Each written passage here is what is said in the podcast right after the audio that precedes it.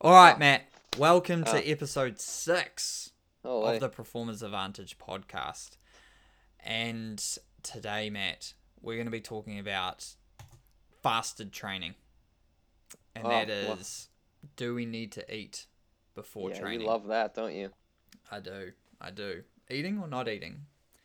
Anyway, Matt, before we get into fasted training and everything that goes around that. How are you? Yeah. I mean, we got to start with that. Like, how you doing? Yeah, good, thank you. It was good to see you up here on the weekend. Yeah, Rotorua. Yeah. Well, there was a big event on, wasn't there? Yes, so we had, up in Rotorua, we had the Crankworks World Tour stopping off here, which was pretty epic and pretty massive. Although I was down at the spirited all-women's adventure race in Gisborne. Yeah, why were you there, though?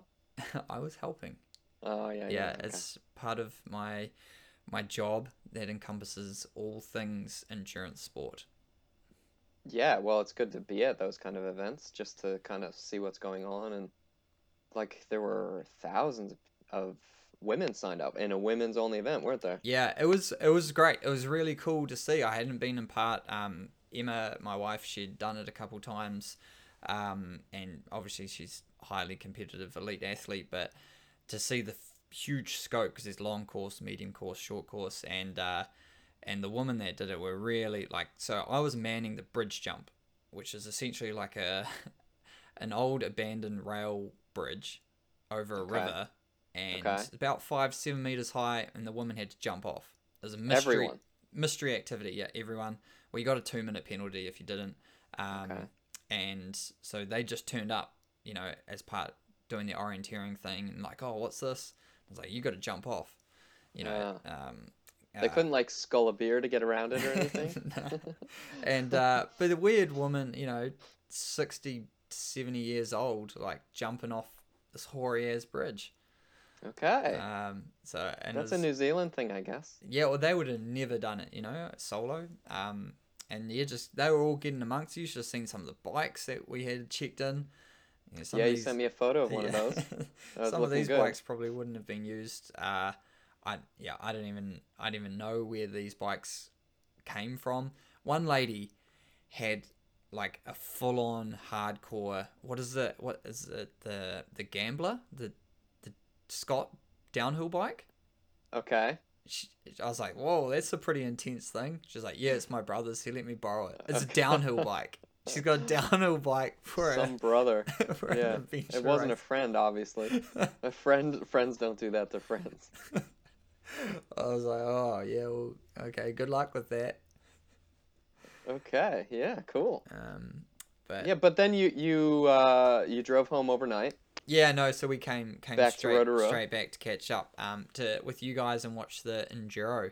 And what was pretty cool was to watch the Enduro. So Enduro, I'll let Matt explain it, but Matt coaches a couple of the dudes, and to get a bit more of an insight into what was going on was cool, like the line choice and stuff. It's a massively, you know, at that level, like we were watching the world's best guys, and for me, it's so different. It's so different because you can... I don't know what the scope was. You'll be able to go through the results a little bit for me, but it was like 30 seconds, right? You can just make small mistakes, and that mistake is there forever, you know, in that race run. And now it just really opened my eyes to, like, if you can just minimize mistakes rather than trying to go fast, like... Yeah... Kind of. I don't know. How do you approach something like that? Because if you don't make any mistakes, you obviously your potential to go higher up the leaderboard, but then you're not going as fast potentially. So how do you juggle that? Because your guy finished 8th. Yeah. I had a rider in the top 10. That was super cool, and it was really cool to be there for that. Just to. Even though I wasn't like, you know, giving him advice during the race or like feeding him drink bottles or anything, it's just like, you know, cool to be there to see like the hard work kind of paying off for a rider. Yeah. You know, you know, it's really cool for like, you know, so I'm there with you and, you know, some of my other riding friends, and Like, we ride those same trails all the time. Yeah. But not like that, you know? So not at that level. No. Holy. Like, we feel like we're going fast, right? Yeah. And like, oh yeah, that was sick. That was so good. And then, you know, you watch them race and it's like, well, you know, that they're the best of the best. And, you know, they need to be fit and they need to take some calculated risks because they need to go really, really fast. And, you know, like you said, one mistake and that could cost you the win or something like that. Because the times were really tight. It was only about 30 minutes of racing all up. Yeah. Yeah. So what... But they were out for 8 hours. Yeah. So what's the schedule? Like, what? How does an enduro look? Yeah, like, they do a number of stages. And, like, so they're mostly downhill stages. Yeah. Gravity-oriented with some, you know, difficult features and things like that. But it's not pure downhill racing because they need to get to... like all these different stages, so they need to pedal there. So they were out for maybe, they started at like 8 a.m. and finished at about like 3 p.m. Yeah. So they were out for a while. And you know that wears on you just being out there. They had a few like shuttle transfers, but they're still out there all day and they're racing for 30 minutes and they need to climb up quite a few hills. So yeah, well, like that. They're all out for around, what, 4 to 5 minutes? Yeah, I think the longest stage was like 9 minutes. Yeah, 8 or 9, yeah. Yeah, so, yeah. Yeah, it's hard racing, and, you know, you don't want to crash because, I mean, they're going so fast, so. What's the deal with, like, getting aid and stuff? Is it just what you carry on you? Like, I saw some guys have drink bottles on them and stuff. Like, you wouldn't see that in downhill. No, they don't really. Downhill's only 3 to 5 minutes, you know? They don't really need to take anything. But with enduro, like, especially in Rotorua, like, there's spots to stop and, like, just fill up your water bottle. Yeah. So you really don't need to take much. Okay. Probably weren't many mechanicals out there. Yeah. But, you know, if you smash a wheel or something, you need to run the same equipment pretty much all day. Okay, so you can't switch your wheel out? There's a few things you can't switch, like your frame, your wheels, your fork. I think that's it. But like, if you cut a tire, you can put a new tire on or something. Okay. Yeah. Yeah. Yeah. It was quite fun. Quite fun to be there. I love it. Love watching racing. But we also started a fantasy enduro team. Or a fantasy enduro I haven't checked the scores. How did I go? Well, you're in second place in our league. So you put together a pretty good team. I did. I did. Did I have Marty Mays? I don't know. Okay. I don't know. We'll have to go back and look at it. But, you know, there's another round this weekend. So we'll be able to talk about it all again. So. Yeah. Wow, that's pretty tough. They're in Tasmania now, right? Yeah, they go from New Zealand to Tasmania, and they get 2 days to practice. Yeah. I can't remember, actually. This one might be a 2-day race with 2 days of practice. But, no, I think it's 2 days practice, 1 day race. Yeah. Yeah, it's tough. It's a tough life. Like, I just had two of the boys. They raced in Argentina last weekend, and that was a big race. It was close to 3 hours, off-road triathlon, Xterra. First race of the Pan-American Champs. Oh, cool. And this weekend, straight away, they're in Chile. You know? Okay. And then there's a potential, we'll see how it goes. If they're feeling good, they'll be coming straight back into Xterra Rotorua. So that will be 3 races in 3 weeks in 3 countries, 2 continents. Okay, and a lot of time zones... in between South America and New Zealand. So the thing with the Xterra Rotorua, although it's a hometown race for the boys, it's not part of the Pan-American Series, and there's no overall World Series. So, like, there's prize money, but otherwise for the points, it's not that important, which is kind of a shame, you know, for it. But all the guys that aren't doing the Pan-American Series, doing the Asia-Pacific Series... They're over in Taiwan at the moment, racing this weekend. Okay. So it's pretty major tour that they're going to be going on. Like, we just started. The boys finished 2nd and 4th. Great. Good on them. Got some good points, bit of money. Yeah. And, but what are we? We're just end of March, and World Champs is, like, end of October. So it's on. We're on now. And that becomes, a very harsh juggling act of training, fatigue maintenance, injury, sickness, and travel. Yeah. And racing, as you know. Yeah, I mean, this is pretty much why they do it, though. So, like, all of the off-season training is kind of geared towards this. Yeah. Yeah, it is. It is. So, yeah, it rolls around quick, and then we'll be done with it. But anyway, yeah, that was pretty much us, eh, for the weekend. Yeah, so good weekend. Yeah, yeah. It was, yeah. Yeah, good weekend for our athletes. Enjoyable weekend for ourselves.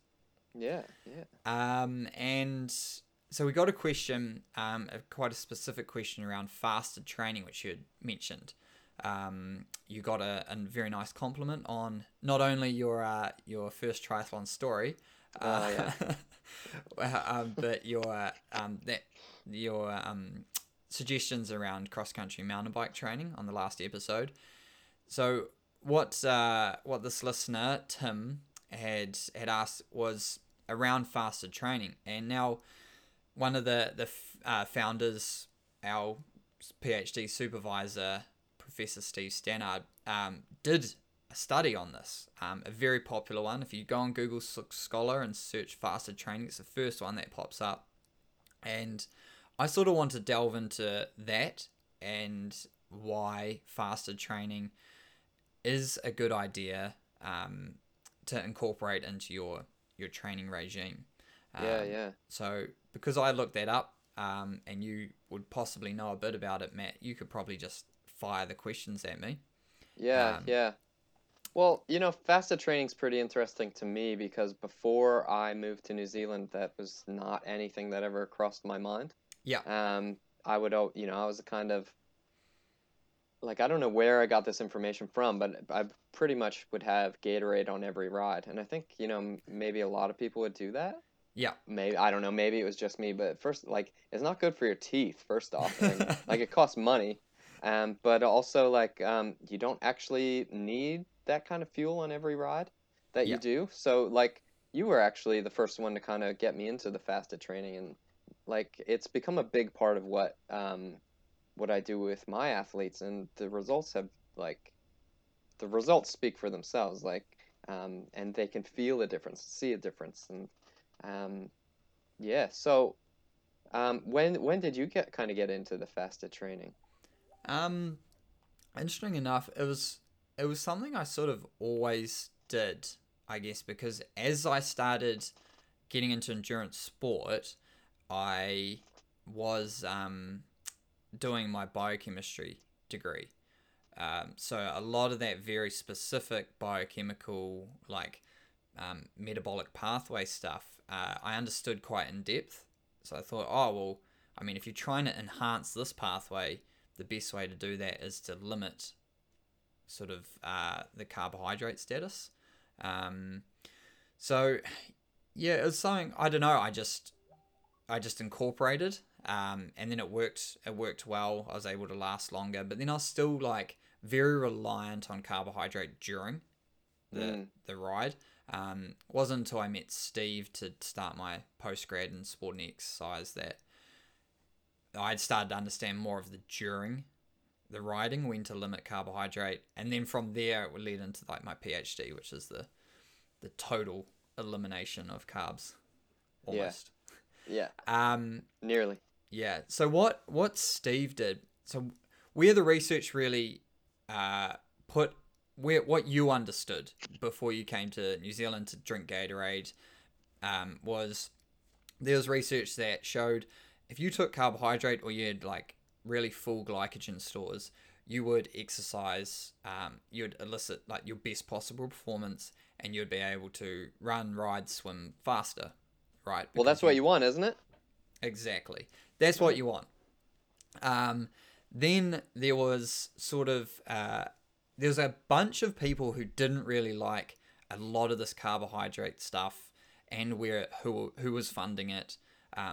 You know, your Gatorades, your Powerades, Coca-Colas, Kellogg's, that kind of thing. Not that the research was, like, wrong. It's just that there's such a large mass of it, all pointing towards, like, the same thing of, like, full glycogen stores, maximal carbohydrate absorption rates, all of that kind of stuff. So that led into the recommendations that flowed down everywhere And then obviously these companies push those recommendations on people like you and like the mass market of like, you need this to, and it's not wrong. Like it's not wrong that you, if you have carbs, you can do like endurance sports better.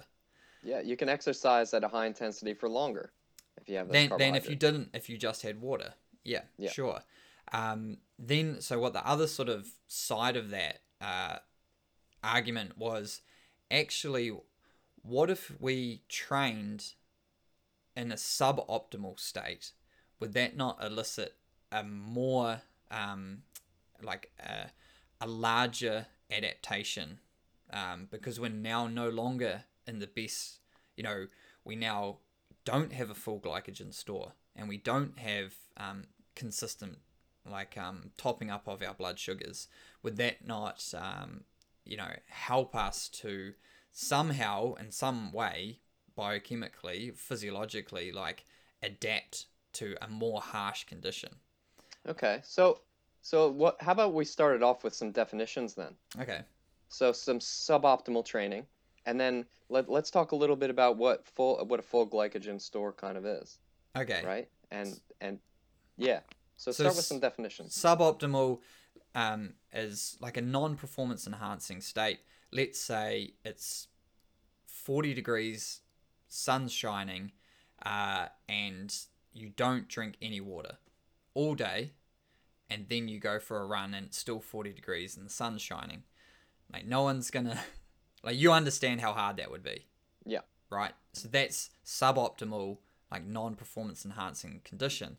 If we converse that with the performance enhancing conditioning, it would be you staying in an air conditioning room, drinking electrolytes, going out fully kitted with like a hydration vest or something and doing your whatever workout for the next hour like that. So obviously you'd perform better.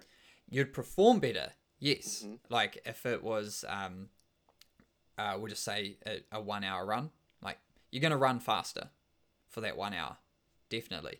But then at the end of the run, you come back into your room and now you've done your training. Now that's the real time for enhancement is recovery.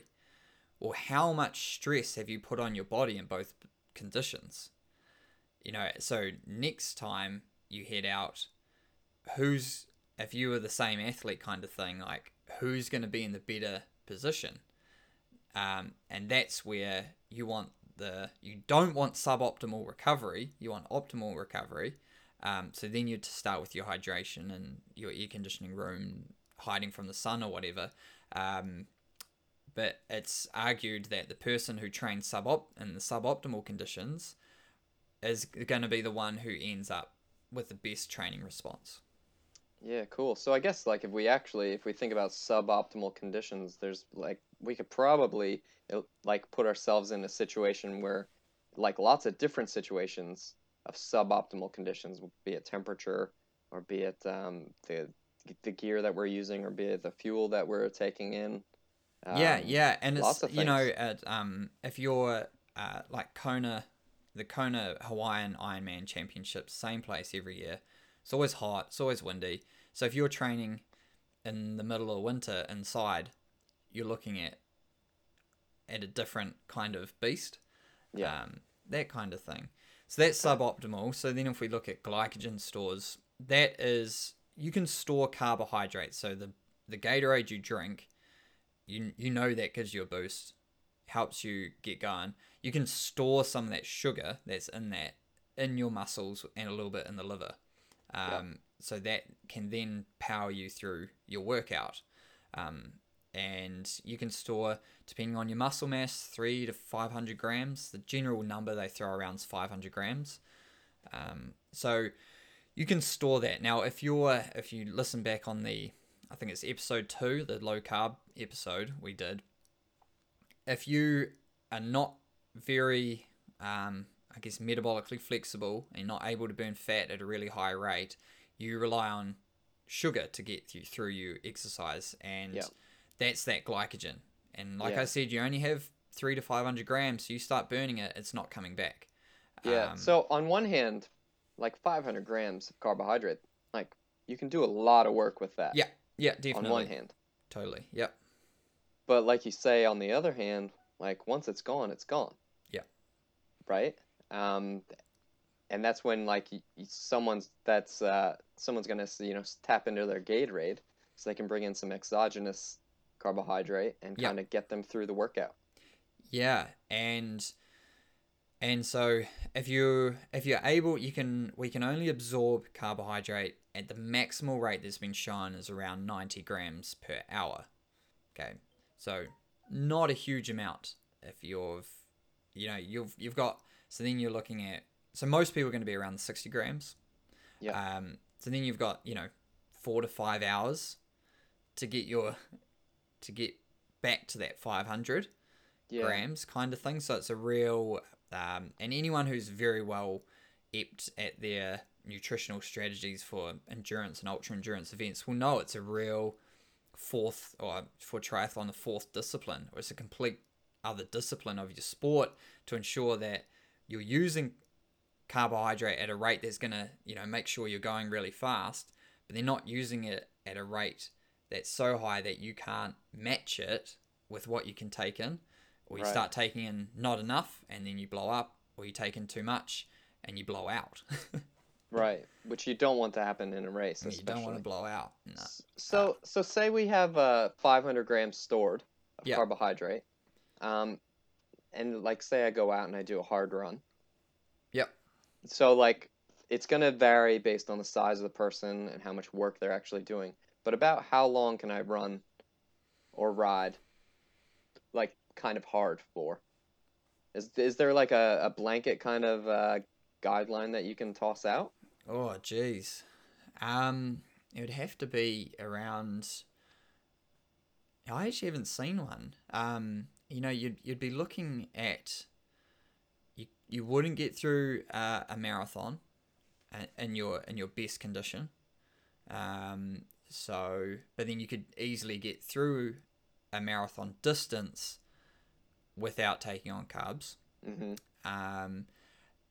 Would be looking around that 2 to 3 hours for the majority of people. Okay. Like a steady, what you'd consider like a hard effort. Yeah. Would be maybe like a tempo kind of thing. Yeah. So if you were going to run a marathon, Matt, I think you could maybe go around 4 hours, maybe. Walking.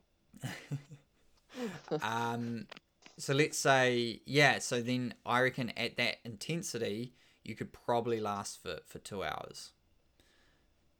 Yeah. Like so you'd, same with the half Ironman's 90Ks. So that's pros do it in 2 hours. Most people do it in 3 hours to 3.5 hours. So yeah, again, if you're going at that intensity, you'd get through 2 to 2.5 hours without taking anything on and not inhibiting your performance. But after that, you'd start to really decline. Just kind of, I'd probably be done if I didn't take in anything at that point. Yeah. And so that, if going back to that low carb episode, that's when, once you run out of carbs, you got to rely on fat. And if you don't have a large capacity to oxidize fat or use fat as an energy source, the gap at which you slow down is large. Yeah, so if you generally burn a lot of carbs, right? So you can cruise along as long as you have full glycogen. You can keep using your internally stored carbs, and that'll keep you going. You won't look any different to the guy next to you or the girl next to you who can burn a lot of fat. It's once you both run out, or you run out and they have fat, now you might have to exercise at 60% because the other 40% that made up the 100% was all carbs. And then the person next to you exercises at 80% fat, 20% carbs. So the theory is when you keep trucking along, after a few hours, if you haven't got your carbohydrate intakes sorted, the person with the big high fat oxidation rates can keep going. There's going to be there's less margin for error. Yeah. Cool. Talking about suboptimal training, do you see fasted training as being suboptimal conditions? Yeah, I mean it's not hugely suboptimal. So if I reference the paper, what they showed, they had girls and guys, I think about 8 and 7, 8 females and 7 males. That's went through mix. And they had the fasted group, which is an overnight fasted group, and they had a fed group. So that was someone who had around 100, and they either had 1.6 grams or 160 grams. So 1.6 grams per kg for breakfast. Of carbohydrate. Yeah. So I mean, if you're 70 kgs, what's that? That's like around 110 grams or something. So that's like your standard kind of carb breakfast. Yeah. Right, they had that, and then they had like a bottle of Powerade during the hour to hour and a half training session. For 4 weeks they did this. 4 weeks every day? 4 times a week. Okay, cool. Yep, so 2 1-hours, 2 90 minutes. Okay. I'll have to double check there, but I'm pretty sure I was reading 2 papers on the same topic. And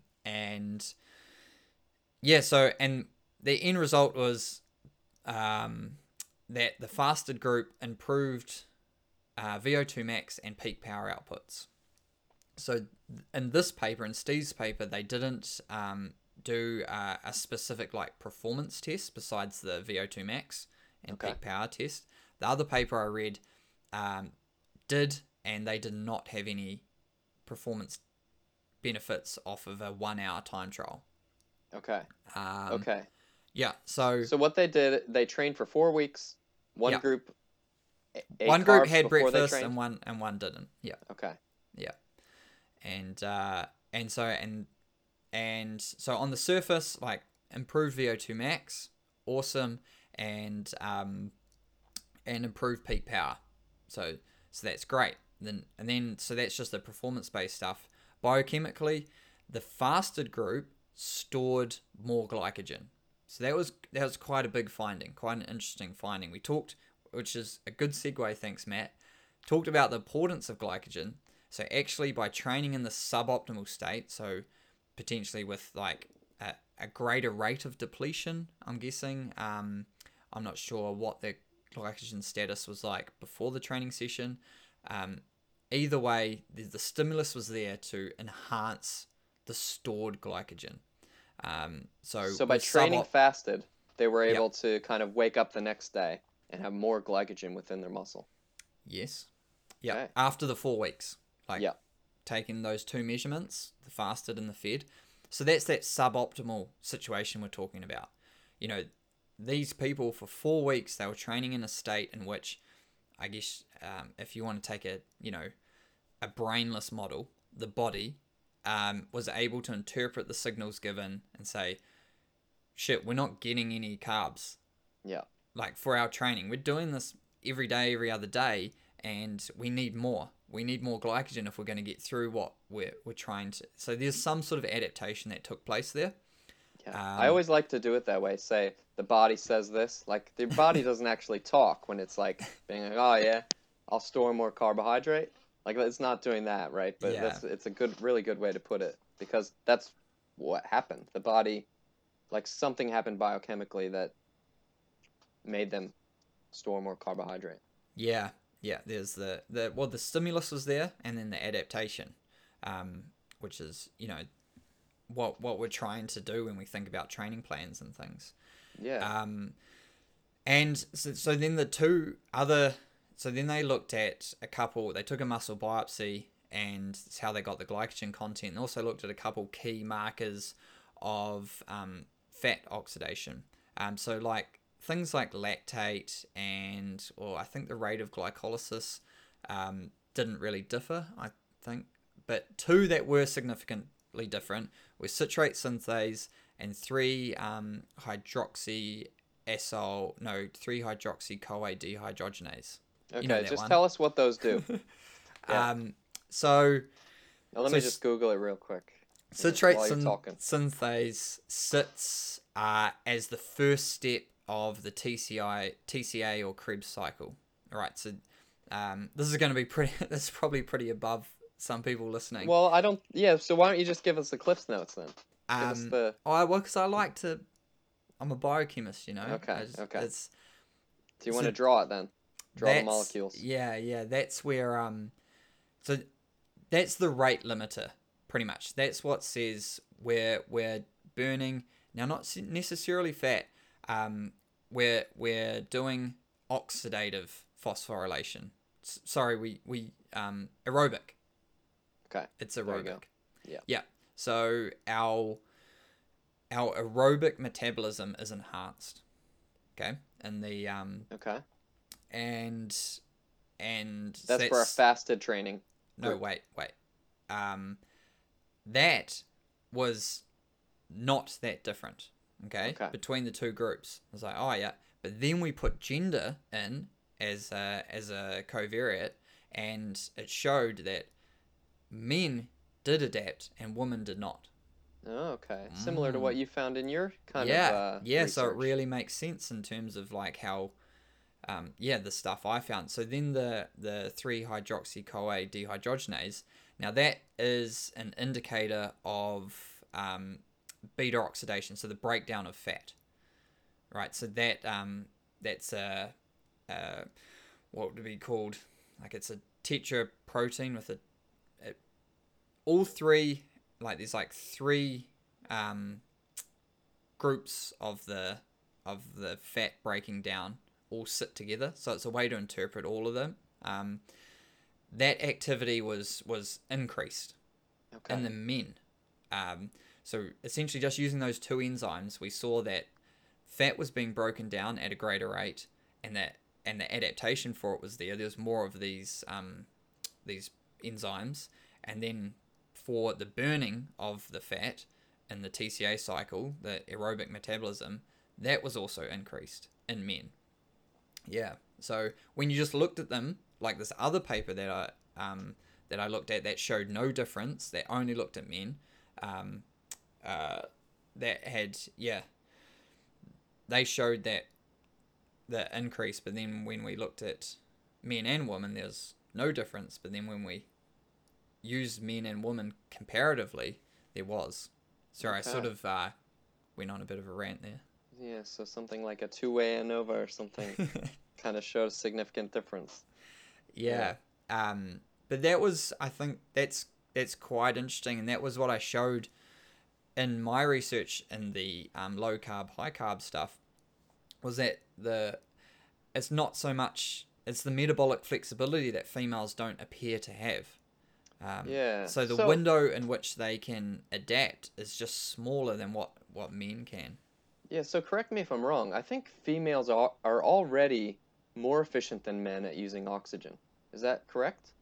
Oh, yes. Yeah, so they're already more efficient than men. Then when men seem to go on something like low carbohydrate or train fasted or something, is it that they're kind of shifting more towards, where females are already at? Is that kind of what's happening? No, it's just men have just a greater capacity to exist at either end of the spectrum. Because just because these enzymes have adapted favorably to show an increase in fat breakdown and oxidation, it didn't result in an RER difference, respiratory exchange ratio, so the burning of fat versus the burning of carbohydrate, and it didn't result in a performance difference. So same as what I showed in my study. So that the adaptations are there, and there is a shift in the metabolism, although it appears like holistically across the whole body, it does not appear to be significant. So the actual efficiency of it is not changed. Okay. It's just that under certain scenarios, the men will still be able to exercise at their optimal rate, whereas the woman's scope to do that is a lot smaller. I see. Yeah. Okay. Does that make sense? Yeah.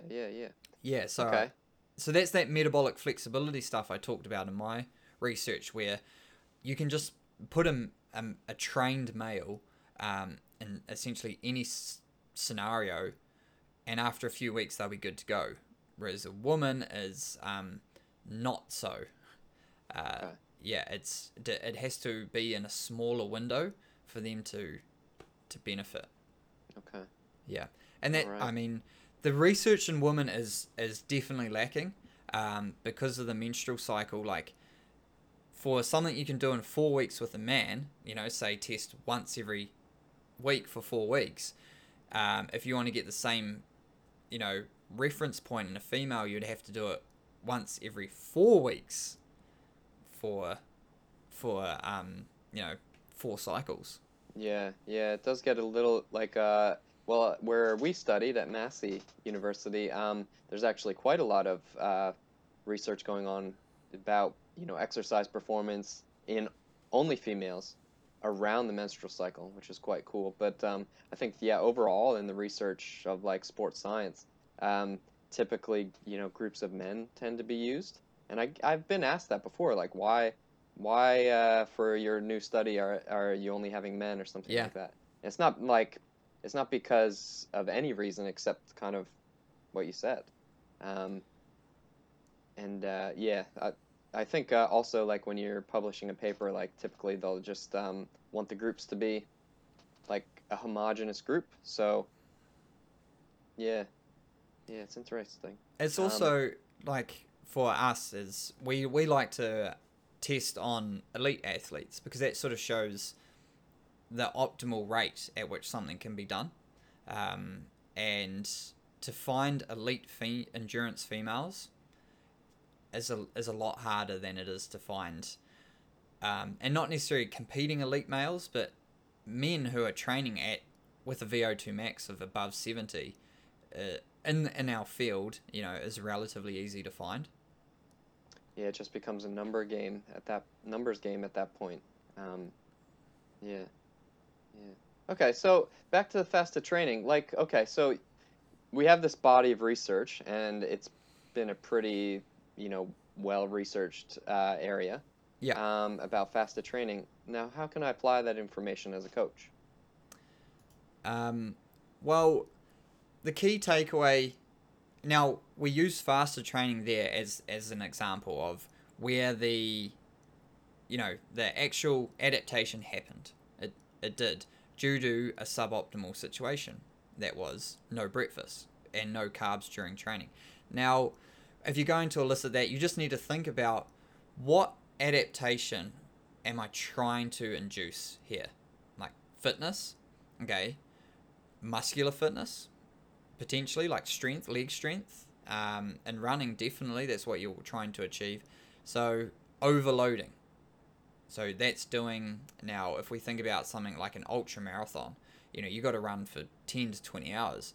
So you can't do that every single day or every other day or even once a week probably.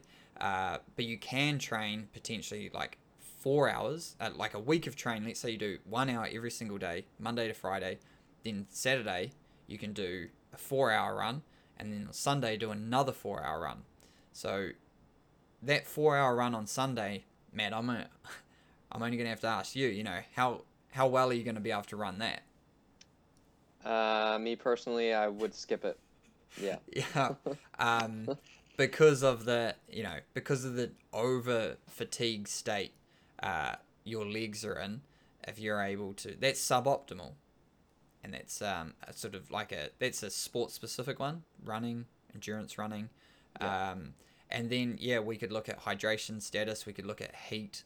If you go into a hot race, or maybe even in cold races, if you need to adapt to the way you store fluids or cool yourself. How would you describe it differently? Or what would your recommendations be? Like, how do you incorporate it for your guys?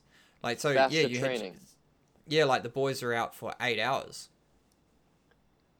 Yeah, I mean, that's pretty hard to train for an 8-hour event. You kind of need to build up the volume to get to that point. But, you know, if we're looking to just add stress aerobically without doing a 10-hour training day, you know, that's one of the things that we can do is, you know, stack days of training, because you go into each successive day with lesser glycogen stores to then complete that training. And then we can also do fasted training because you're kind of going into it and not bringing in extra glucose.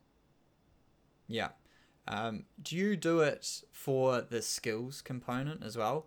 Obviously, like, the final stage of the day is maybe at hour 7 or 6 to 8 or something. So now you've got to try and do a downhill after, like, 7 hours of exercise. Like, do you have the guys sprint up a hill and try and descend as fast as possible? Yeah, no.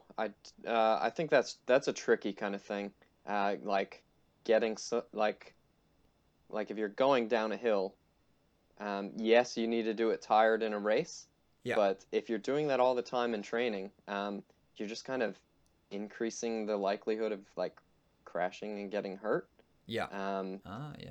Yeah, so that's how I look at that, because I think that can be quite dangerous. And, you know, sometimes we'll do, like, sub-lactate threshold kind of efforts into a descent, or maybe a short sprint, like you'd start a normal stage. But, you know, if we're kind of going into something sloppy and fatigued, I think you're just asking for trouble, really.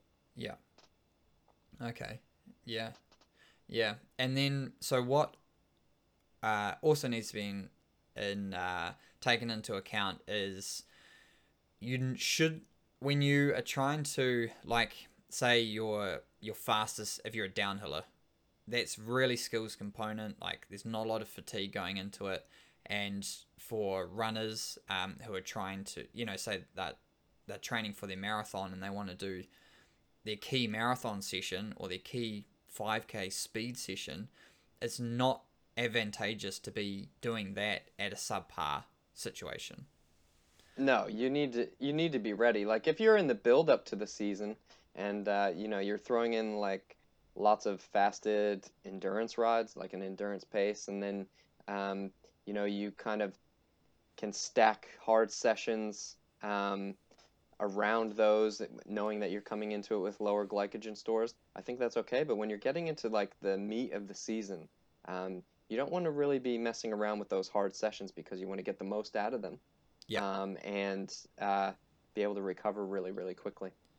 Yeah, because there's a lot that goes. So, although you have the potential to adapt more, I think a lot of with a suboptimal situation, I think a lot of that adaptation is occurring around the that aerobic steady state position. When we're looking to, you know, if you're going in, if you're a time trialist, so, like, you're doing Ironman or half Ironman triathlon or something, you need to sustain a power, or you're just doing anything really that running, and you need to sustain a certain level. If you're training suboptimally the whole time, that you're never actually able to train at that level, then it becomes a completely different thing when you think, oh, I'm going to get to the race day, I'm going to ride at 10, 20 watts more, I'm going to run 10 seconds per kilometer faster. If you haven't even trained there, it becomes sort of, yeah, there's no, that becomes more of a biochemical, neuromuscular kind of thing. Yeah, you end up just kind of limiting yourself in training, which isn't what you want to do, like, yeah, all the time. You want to add stress for those key sessions, but then everything else, like, nothing. Yeah, then it's, you know, you should just be along those key sessions, 2 or 3 a week, depends on your sport. You're just doing supportive training. You don't need any food for that. Yeah. So how would you incorporate fasted training? Say we're doing a marathon. How would you incorporate fasted training into that? So pretty much, like, once we're, for a majority of running races, half marathons and up, I want to allow 10 to 12 weeks of build up. And you've really got the window of actual, like, really specific training would be week 8 to 3, like that 5-week block. So from 3 weeks out to 8 weeks out, that's where the real meat of, like, your hardest sessions are going to be. So within that, it's pretty much just eat what you can to get the training done. You know, training is far more important. Getting your training done, doing it really fast. You know, the fast sessions fast, easy sessions easy. But then still, you know, making sure you're recovering from your hard sessions, because some of them, if you're doing 2 to 3 hour running session, that can be 3,000 to 4,000 calories. And you're not going to eat that on top of your diet already. It gets pretty hard. It does. So then the next day, if you're trying to not eat and go for your general sort of 40 minute hour to hour run the next morning, and you haven't eaten anything, you could be at a huge calorie deficit by the end of that run. And then you get in and you're not that hungry. And you, so the real issue comes with, and I'm going to write a blog on Monday's Not a New Week. People do these massive training sessions on a Sunday, you know, and especially for Ironman, the weekend's big training. Then they'll do, you know, maybe an easy something on Monday morning, potentially fasted, just because of the nature of how early it is. And they have to just have their normal, you know, Monday through Friday breakfast, and they're just in this huge deficit that is not eliciting that, you know, a good adaptation. Like I said, you may want to train suboptimally, but you want to recover optimally. Sorry, so going back to the original question. So leading up to that sort of 12 weeks, 10 weeks is just train without food, definitely. Run pretty much as long as you can in your long runs without taking any carbs or anything. Just really trying to maximize your metabolic flexibility, your ability to burn fats, so that you're really aerobically fit going into it, and you've sort of stressed that whole system. Like I said before, that citrate synthase, that's a promotion of the aerobic metabolism, so you're coming in a really good state. Then with, you know, then we've sort of got from 12 weeks to 8 weeks, we've got a block, we'll start to put in some tempo training, and that's going to be pretty standard sort of stuff of like 10, 20 minute tempo runs, build runs, probably get some carbs in, have some breakfast, make sure you're kicking those off. Everything else, you know, probably fasted, again, still trying to get some fitness there. But then from that 8 weeks to 3 weeks, it's like eat as much as, you know, eat what you can. It's not, it's not about trying to get fit now. It's about trying to get fast and conditioned to the marathon. Yeah, right. Right. Yeah. Cool. Yeah. So I, you know, that old saying, do as I say, not as I do. Yeah. So I know that saying. So we had the podcast. Normally we do it on a Wednesday morning, and yesterday I had a big run. So my marathon, Rotorua marathon's in 5 weeks. So my session, I had 4 3Ks with 3 minute recovery, and then 2 1.5Ks. So 15Ks of work at half marathon pace. Okay, and so I had to get up at 5. I wasn't that hungry. Had a coffee, went out, and then I started getting a bit of a sore gut during my first couple intervals, and I was smashing them. Like, this is probably my best ever session. I was holding 3 20-minute Ks, so 10 minutes for the 3Ks, 4 of them on 3 minutes, then 2 1.5s, which I still held. You know, just, you know, when you're in the zone and you just, so my stomach was, you throw out everything, you know, like everything, you know, goes out the window. It's all about the times. And so I had my gels, I took my you know, fuel belt, I put bottles at the end of each lap. No, I dropped them. So I was just fully committed. So I had a bottle, you know, dropped a bottle at the first, anyway. And, but then I had a crook gut, so I couldn't take my gels in. I was on for the session, did it, jogged back, ran back home, and then I was done. I was in bed all day. I completely ruined my gut, I think, from having the coffee, which I have with cream, and doing that hard of a session. Like, it was almost 2.5 hours all up, because it was a 40 minute run before the session, 5K run after, and, you know, about no food, okay, just some water, and it was not pretty. So we missed the podcast yesterday, which was a bit of a problem for my schedule. But how are you feeling today? Yeah, a lot better. Like, I bounced back in the afternoon. So I'm not sure if it felt a lot like food poisoning. I don't know if that accelerated it. But anyway, I got the session done, but the recovery was suboptimal. Okay. To say the least. So, I mean, that's going to happen, though. Like, if you're an athlete, like... you know, you're going to do something silly like you did. And well, it's going to happen. Like I knew I should eat beforehand, but it was so early. I was like, I can get away with it because I'm so adapted to not eating and not eating carbs. I knew if I had my gels, I'd be completely fine. Because it wasn't a massive, you know, it wasn't like it wasn't like a 40K session or a full marathon. So... so for as far as like recovery strategy, then, like, you know, you maybe made a mistake or did, you know, you had a crook gut, so like you didn't recover optimally. What's your strategy then for yourself going forward? Because you want to recover from that session. Yeah.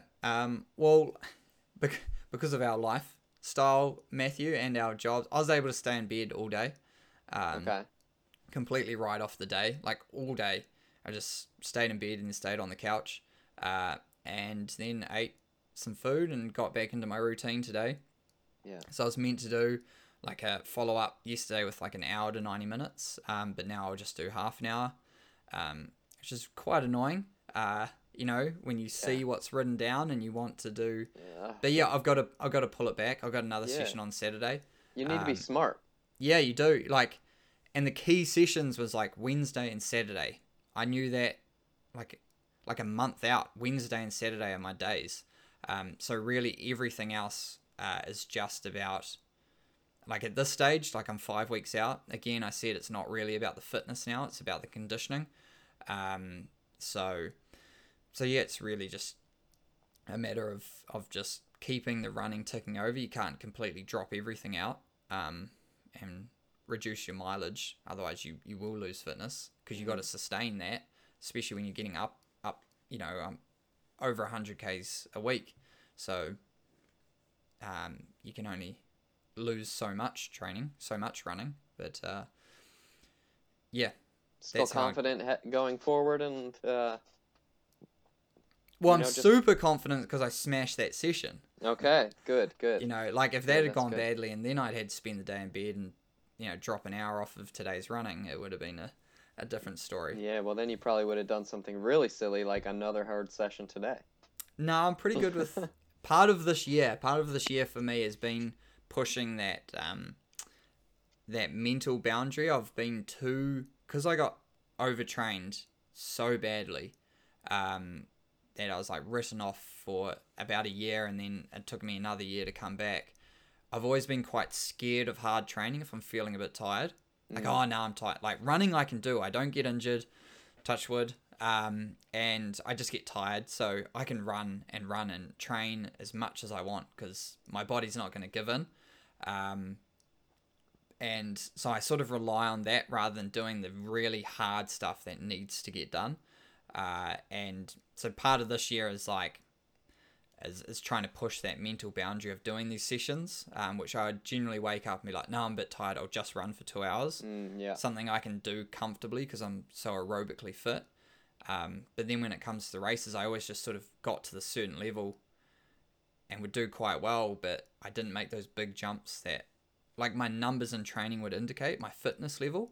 Like my VO2 max is really high, but my ability to match that is not.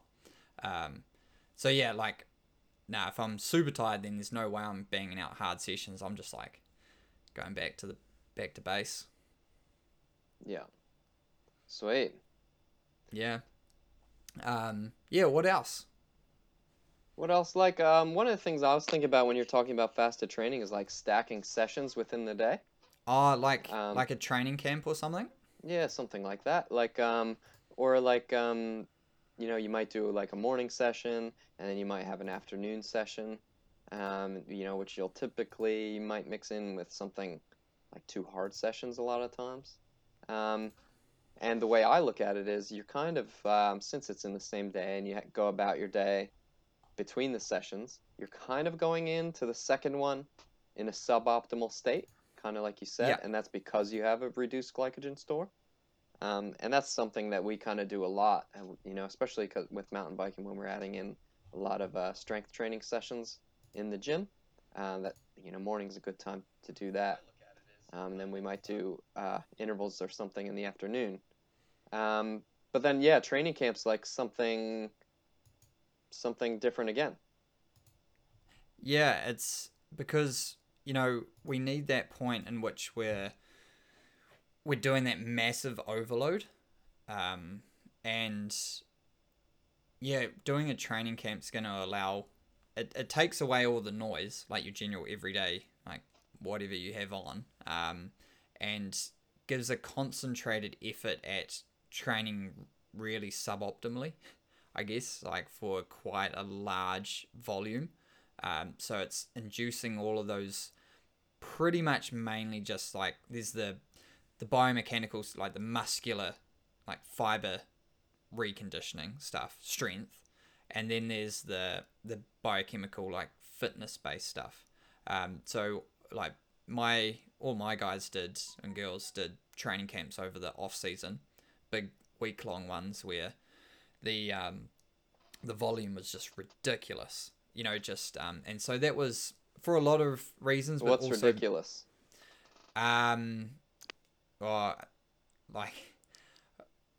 So, you know, the Owakuni training camp, the one the cyclists go on. So, I mean, they were up, they were doing over 100Ks a day riding with mountains. And then, so that was Sunday through Friday. And then I picked them up and we ran 50Ks in the Northern Circuit. Okay, yeah. And this is someone who races for 2 hours. Yeah. So, and then one of the other guys, he was up around 40 hours for the week. Okay, that's quite a lot. This is triathlon, so it's kind of easy. Yeah. Easier to do. But yeah, when these guys are, their normal training is around 20 hours, so almost 2 times. Yeah, just a big kind of hit out ahead of the season. Yeah, massive, and that we did that around New Year's, just before. So just quite before, a long way after. Ahead of actually the main goals. Yeah, so they just started their season, you know. Yeah. So what do we, January, February, end of March, like 3 months. Yeah, and they were at least a month to 6 weeks into training. So fit, you know, really well ready. It's not like we're coming off the break. No, you don't come off the couch and do 40 hours. That'd be a bit silly. Yeah. Yeah, so they're fit and thus far away from everything else. Yeah. Do you incorporate that?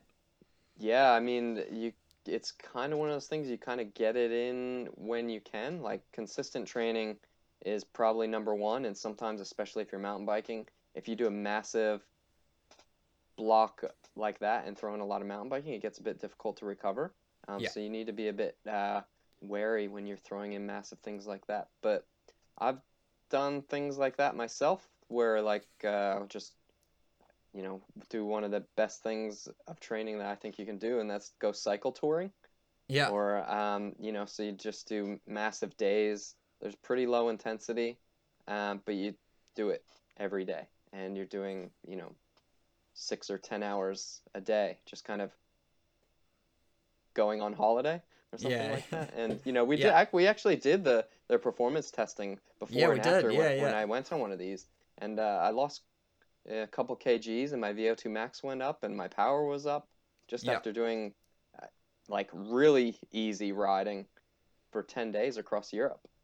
And so that should be noted, those studies I was talking about before, they both used just aerobic training for their training loads, you know, so and they got improvements in peak power and VO2 max. Yeah, that should be noted. I mean, that's something we're going to beat our drum on that continuously for people to slow down and still get fit. But yeah, no one's really going to believe it. But yeah, I mean that kind of thing works, and you know, it's kind of like when I'm talking to my athletes ahead of a big race, I kind of talk about like kind of what the pros are doing, like the road cyclists. Like they'll, for example, do like a tour ahead of something like the Olympics. So it's like kind of massive, and maybe it's not a huge goal for them or something like that, but they're doing like a massive volume of training, kind of like the training camp that you talked about. And then they use that to kind of then taper into like a really big goal event. Yeah. Stuff like that. So, you know, that's like they come into each day in a suboptimal state because they're in a stage race, you know? Yeah. So yeah. Yeah. Yeah. Big time. Yeah. You got to, if you can get that in, and for most people, you know, that's going to be like some sort of long weekend where you can get a Friday or a Monday off and just write up something crazy and try to get it done. Yeah. And then making sure you sort of chill out into it and chill out after it. Yeah, yeah. I think it'd be quite cool to do a massive block of training and then come back and train like normal. But if you exceed what you're already doing normally, and then you come back to what's normal anyway, like things can spiral out of control really quickly. It's just one of those things, you know, like sometimes it's hard to pack it in, like where you can fit in something like that. So like the main kind of thing is like, if you can only do it like 8 months out from your main goal, that's the only chance you have to do it. Well, it's better than kind of not doing it, really. All right. Sweet, Matt. Until next time. All right. See you all.